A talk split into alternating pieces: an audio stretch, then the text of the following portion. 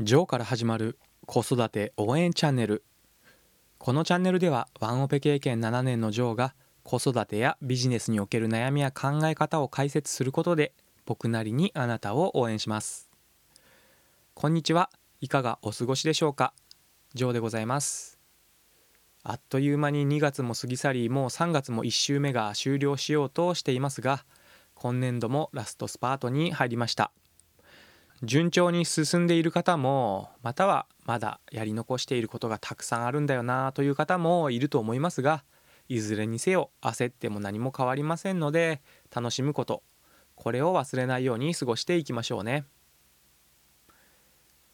僕は先日下の0歳の娘の保育園の入園前のオリエンテーションと個人面談に行ってきました。上の娘が通っていた保育園だったのでなんだか懐かしい感じがしましたね。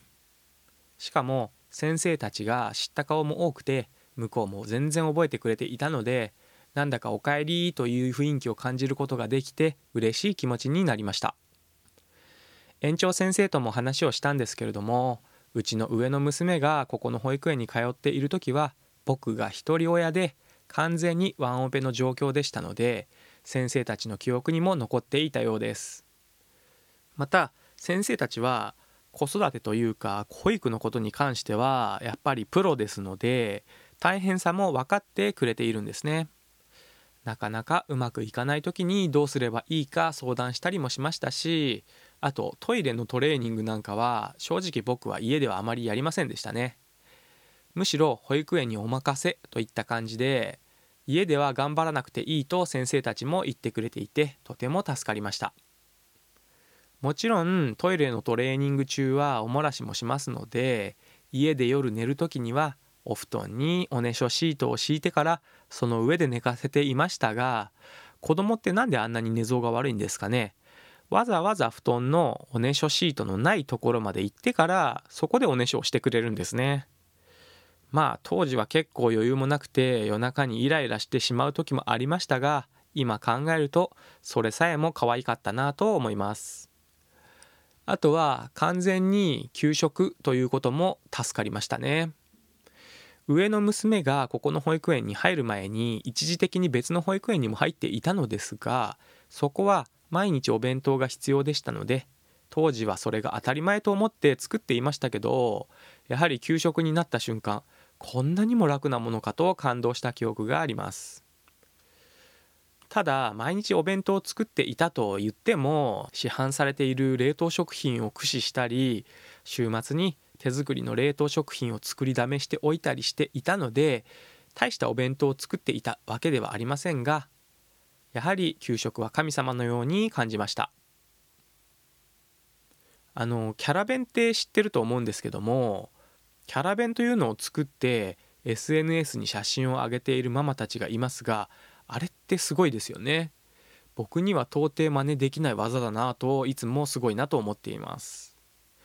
もしかすると娘も保育園のお友達でそんなキャラ弁を作ってもらっている子もいて羨ましいとか思っていたかもしれませんが娘は毎日僕が作ったお弁当を全て食べてくれていたので美味しく食べてくれているんだなと思っていました。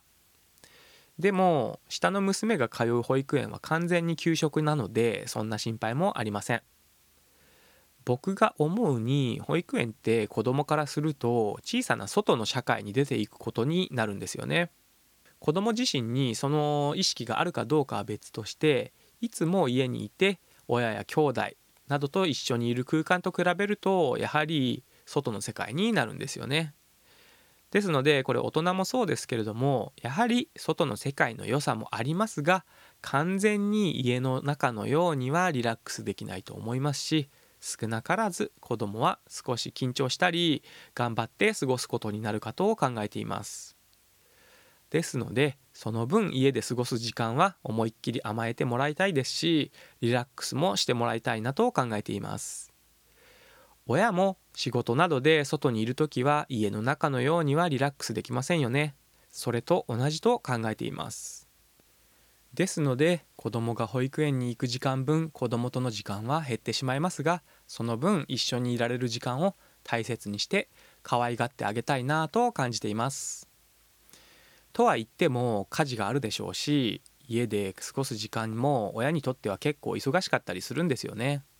夫婦で分担できる環境であれば多少は違うかもしれませんがとは言っても毎日の家事には終わりがありませんし次々に発生してしまいます。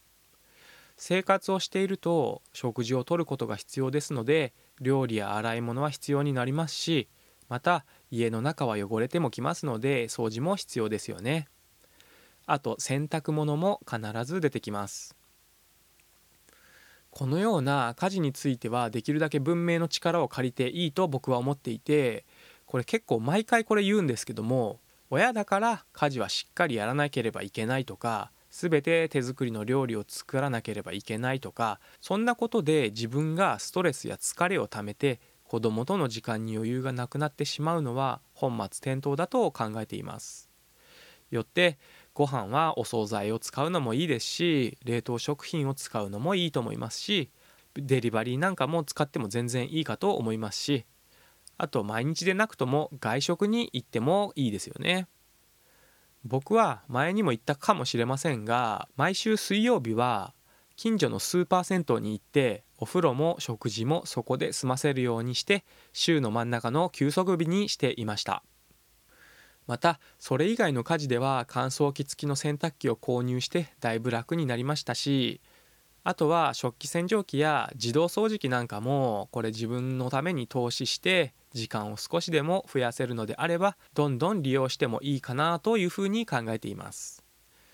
そして今日は保育園の話でしたが子育てについての悩みが出てきたら自分一人で抱え込みすぎずに先生たちに相談すると僕の記憶では大体のことは心配しなくてもいいよと言われることが多かったですね。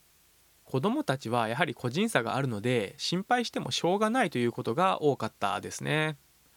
その先生たちの心配しなくてもいいよという言葉を聞くだけでも楽になれましたしあと何か気になることがあれば先生たちにどんどん話をするというのもいいかと思います。